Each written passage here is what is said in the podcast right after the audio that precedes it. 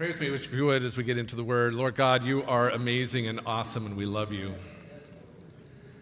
Thank you, Lord Jesus Christ, for being risen from the dead. You are awesome, God. We give our hearts to you. Now, Lord God, please use me. In Jesus' name, amen. Uh, one of the things that you may not know is that when a, a pastor's getting ready, or the EPC, when you think you're going to be called by God to become a pastor. You have to go through all kinds of examinations. You get, you get done with your undergrad, you go to seminary, you get that done, and we're not done with you yet.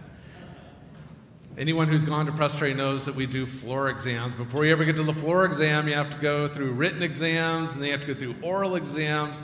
It's quite a process. Those who have gone to Presbytery say they like seeing all that goes on. So I'll give you a, a couple of the questions we ask uh, for those exams. One, when you get to the biblical content, uh, where's the first promise of the gospel? Where's the first promise of the gospel? Genesis 3:15 when God says to the serpent about the coming Messiah, he will crush your head and you will bruise his heel, right at the beginning of time. Another question we ask is how would you preach the gospel from the book of Leviticus? How would you preach the gospel from the book of Leviticus? I think for a lot of Christians, Leviticus is that book that you get to and you kind of jump over it really quick, continue reading. The answer for me is the Day of Atonement is inside the book of Leviticus. And you go right to the Day of Atonement. What is God up to? Why does He want atonement? Why, why must sin be paid for? Why must it be removed? What's going on?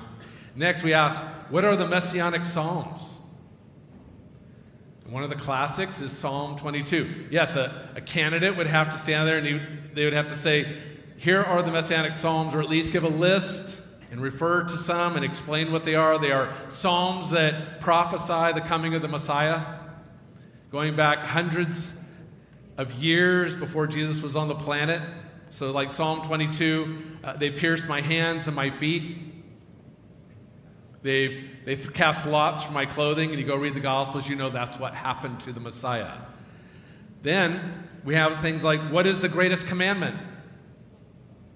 What is the greatest commandment in Scripture? Love the Lord your God with all your heart, mind, soul, and strength. And what is the second greatest commandment? Love your neighbor as yourself, or love others as you love yourself. Consider them just as important to you as you are. That's tough. Now, here's one. Try this one. This one we, we think makes them actually squirm a little bit. The book of James does not mention anything about Jesus' atoning death and resurrection. In what sense can you say that James teaches the gospel?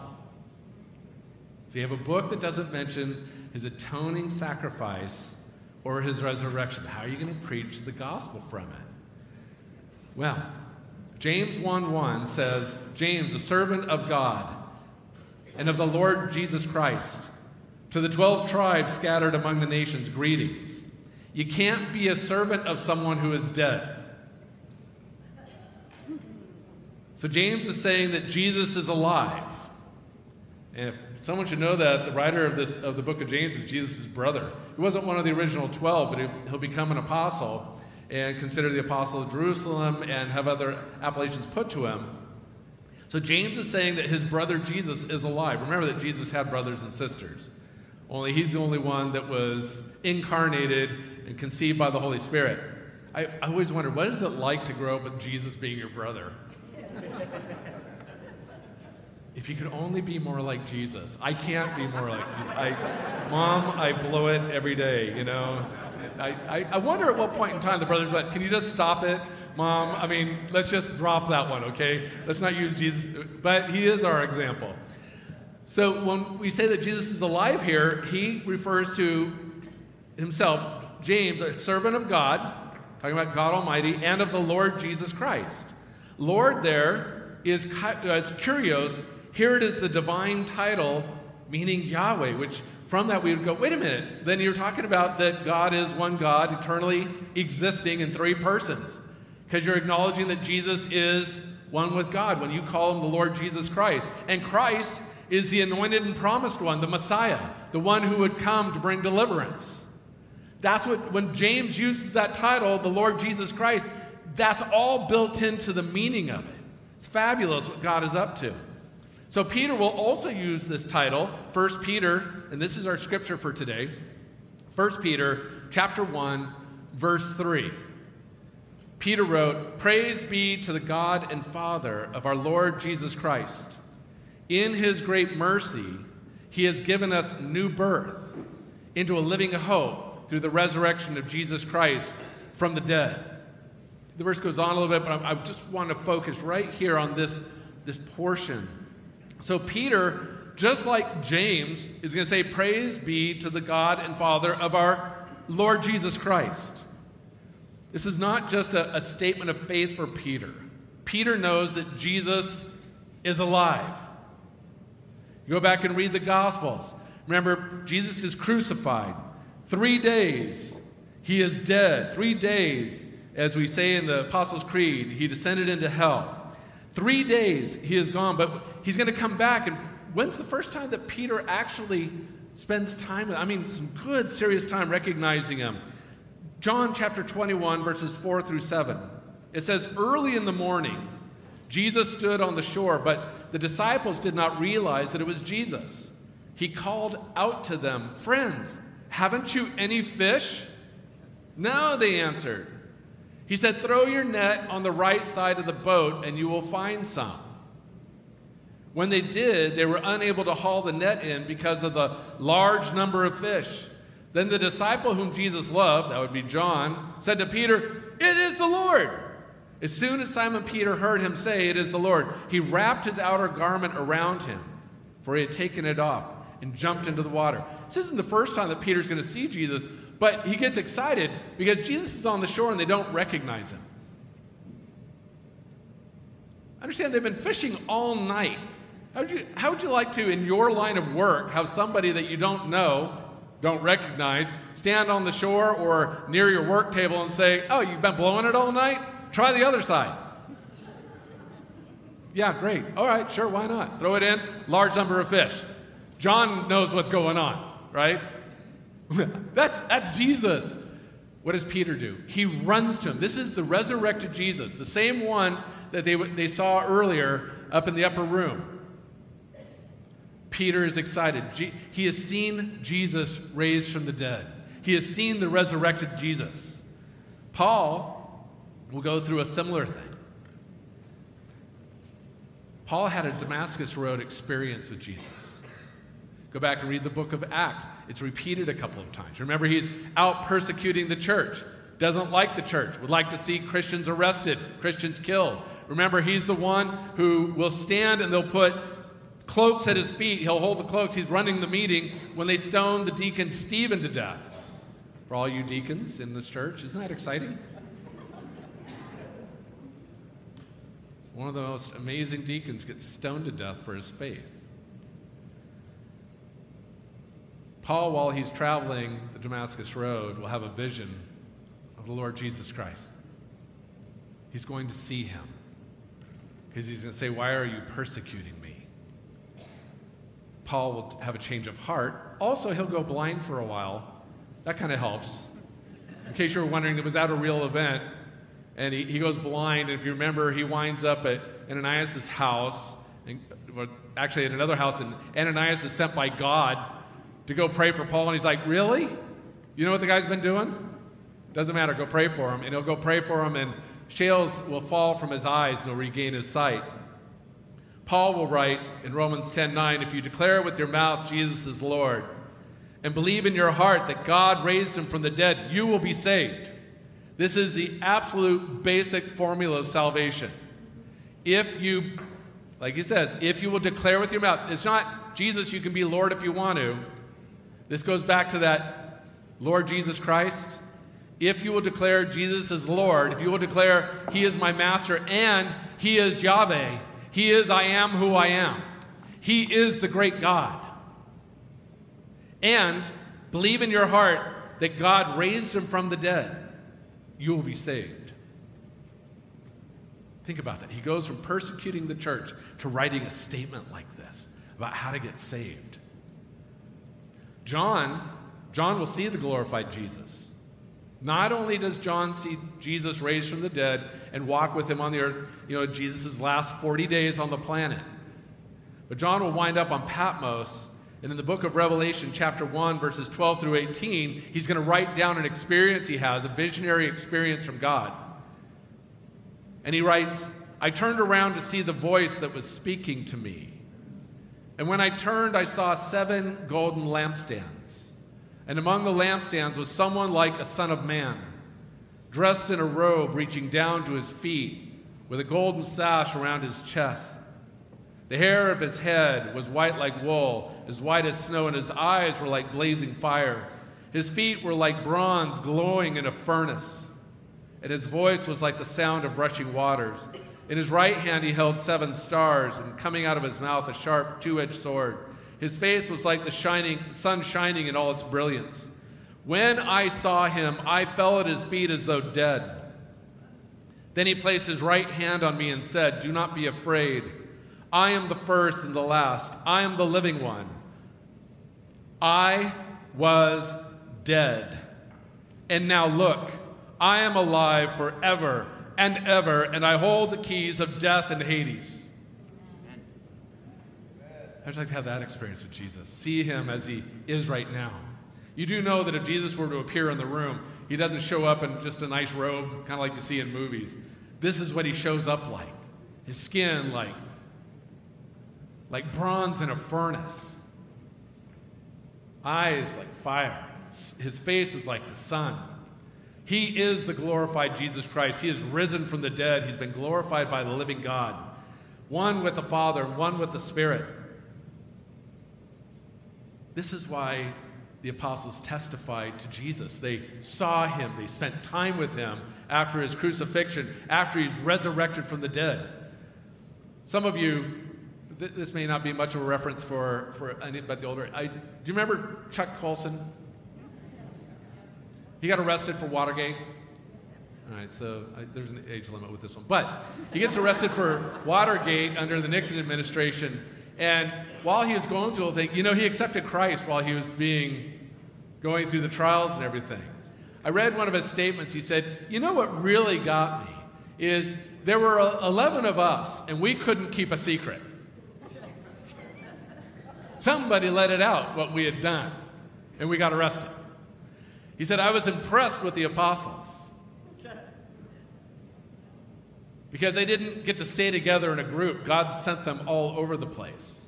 Peter and Peter will wind up in Rome. Thomas will go to India. He'll get run through with a sword. Peter will be hung upside down because he doesn't feel worthy to hang the same way Jesus hung on a cross. Andrew on an X cross. There will be beheadings. And he said, You know what? Not one of them cracked and went, Hey, whoa, don't kill me. We're just in this for money and fame.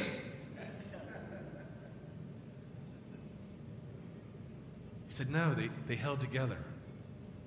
But they were apart. They kept following Jesus because they had seen him risen from the dead. So Peter's going to give this to us. In 1 Peter chapter 1 verse 3, the second half. Peter writes, "In his great mercy, he has given us new birth into a living hope through the resurrection of Jesus Christ from the dead." So Peter taught the resurrection of Jesus from the dead but in order to get the resurrection, we have to go through something called the Romans Road. I don't know if you, in evangelism, for those of you who do evangelism, have you ever shared the Romans Road? I love Romans Road. It just simply states what went on with God, what he had to do with Jesus, and why all these events. Romans 3, 3.23, all of sin and fall short of the glory of God. Remember that sin, my basic definition of sin is anytime God says to do something, you don't do it, or God says don't do something, and you go ahead and do it, that's sin. You break his law, you, you break his ways. And you incur debt with God when you do that. So that sin must be paid for because Romans 6:23, the wages of sin is death. Something must die. That's that reference I gave to you in Leviticus about the Day of Atonement. Atonement is to have your sins removed, it's to have God's wrath removed from your life to have peace with the living God. But to get there, God doesn't get to just say, ah, forget what you did. I forgot it already. No, something has to pay for the sin. Something has to pay. So in Romans 5 8, it says that God demonstrated his love to us in this that while we were yet sinners, Christ died for us. He's the one who will pay it. And then you get Paul's statement in Romans 10 9 that if you confess Jesus is Lord with your mouth, has to come out of your mouth, and believe in your heart that God raised him from the dead, Father God, you shall be saved. So that's the Romans road. So, in order to get to the resurrection, you have to go through one, recognizing our own sin. How, how many times have we broken God's law? I mean, how many times did I break God's law this last week? Knowingly, I know, it just, it's what we do. We, uh, we're corrupted by sin, it's in our system. And God forgives us. Why would God forgive us? Because blood was spilled. On the Day of Atonement, blood must be spilled. On the cross, blood must be spilled because the wages of sin is death. So you have to go down this Romans road, not that you have to go back and read the Romans road, just along the lines of what Paul is giving us here. To recognize after his crucifixion that he's raised from the dead, that he's alive. So, what does resurrection do for us? In this passage, it says that we're given a new birth into a living hope. What is this living hope? As Jesus was raised from the dead, so will we be raised from the dead and live forever with Him. Think about that. You're in Christ, you die, your soul leaves. You go in the presence of God. You won't even remember much about this planet. I mean, many times when people are on their deathbed, they don't remember much anyway. I, have been to a few deathbeds. You know what? When, when I visited people on their deathbeds, they don't care about their house anymore, or their 401k, or who the president is. They usually get down to the brass tacks issues. The times I've been with people when they're on their deathbed, there's something that's on their mind. They could, they could care less about the rest of the world. What they really want to know at that point in time is what happens to me when I leave here? What's next? So Peter will write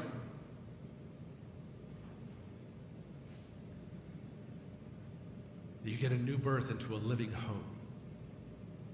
In other words, when we die, death is not our end, it is a new beginning. Eternal life with God in heaven. So you have to ask the question is resurrection real? Is it real? Did Jesus, was Jesus really raised from the dead? Is this real stuff, or are we just talking biblical verses? Is resurrection power real? So, Julie, if you could, if you could put the picture, hopefully it, there we go. See this, see this family?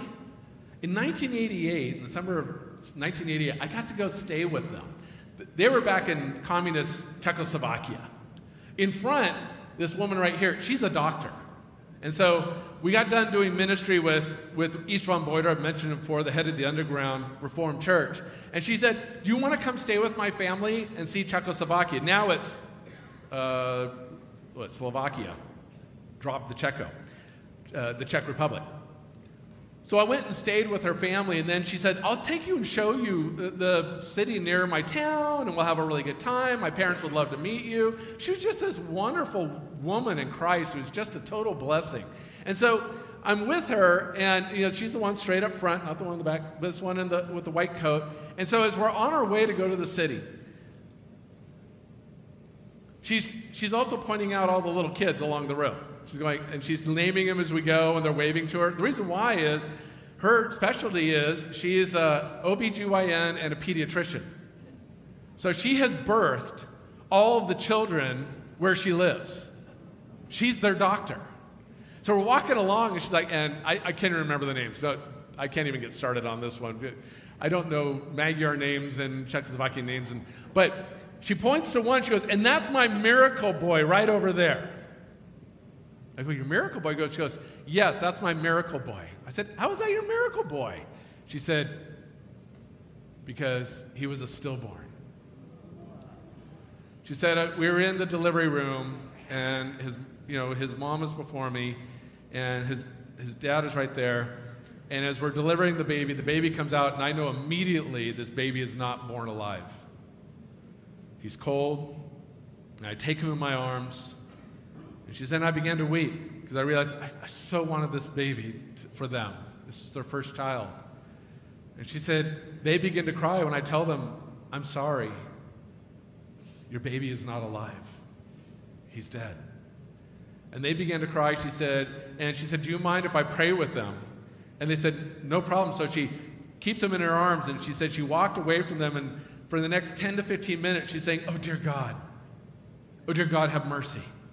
God, please, please put life inside this baby. Lord God Almighty, please, please move. And she said, after about 15 minutes of just praying like this and praying her heart out for the living God, she feels warmth enter into the baby's body. Suddenly, his eyes open, he begins to cry.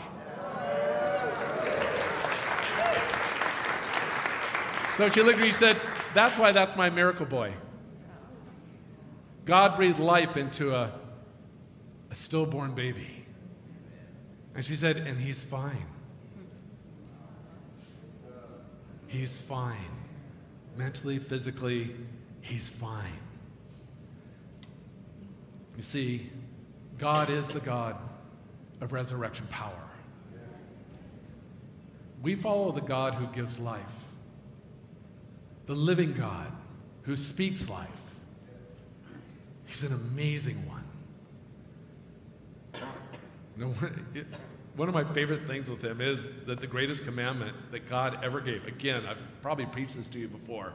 I love that the number one commandment from God is to love the Lord your God with all your heart, all your mind, all your soul, and all your strength.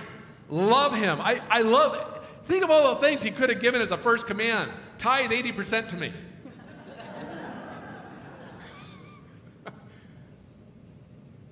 Do some miracle that just astounds everybody. Grovel on your knees for a thousand miles. And number one law of God the number one law that God gives us is love Him with all your heart, mind, soul, and strength. You want to know why? Because He loves you. And He wants you to love Him back. So Jesus' resurrection sets Him apart from everything else and everyone else. In John chapter 11, verse 25, just before he raises Lazarus from the dead, Jesus says to Lazarus' sister, I am the resurrection and the life. He who believes in me, or she, though they may die, they shall live. See, he's not just saying, I have power of resurrection. He's saying, I am the resurrection. Jesus is the resurrection. That's why you have to have a relationship with him. He is one with the Father and Spirit, but he is the resurrection. He also said in John 14, 6, I am the way, the truth, and the life. No one comes to the Father except through me. He is the way to life.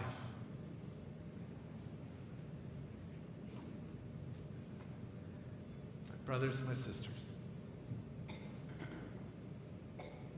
this actually is one of the most fun Sundays on the planet. You get to preach the resurrection of Jesus Christ. And because of that, we have been birthed into a new living hope. Do you have his hope? Do you have this hope of an everlasting life with God? Do you have this?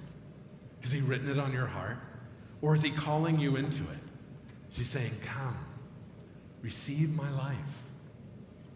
God wants to pour love all over you. If you've never found that out about him, know this He loves to love you. He absolutely loves to love you. Do you know that when you just sing a simple song to Him, it just moves His heart? Song of Solomon says that one look of your eyes ravishes His heart. All you have to do is while you're sitting here, just say, God, I love you. I love you, God. That's like the greatest act of worship you can give Him. So, my brothers and sisters, I'm going to pray a prayer because if you've never given your heart to Jesus Christ and you feel like today God's putting it on your heart to draw close to Him, I'm going to pray a simple prayer. Starting a relationship with Him is, is that. It's just starting a relationship. It's beginning to talk to Him and to receive what He has for you. So if you want to recommit your heart to Jesus Christ today, or if you've never given yourself to Him, just pray this simple prayer and say, Father God, I love you. I know I've blown it. I've broken your word. I've broken your law. I admit that I have sinned and I'm a sinner. I believe, Lord Jesus Christ, the wages of, sin, of my sin is death, and that you died on the cross for my sins. You paid for it. Your blood was spilled. I accept that in my place. And I believe that God has raised you from the dead. And you are Jesus. You are Lord. I give my life to you. If the Spirit of God is moving on your heart, you can even feel maybe this tug of the Spirit of God drawing you in. You don't have to pray that right. Now. You can pray it this afternoon. You can pray it tomorrow, next week. But give your heart to Him. Don't hold back. Because He loves you. God demonstrated His love to you in this that while we were yet sinners, Jesus, His Son, died for us. And then God gave us hope by raising his son from the dead. Lord Jesus Christ, you are alive, and we follow you, the risen one. You, Lord God, we love you. In Jesus' name, amen and amen.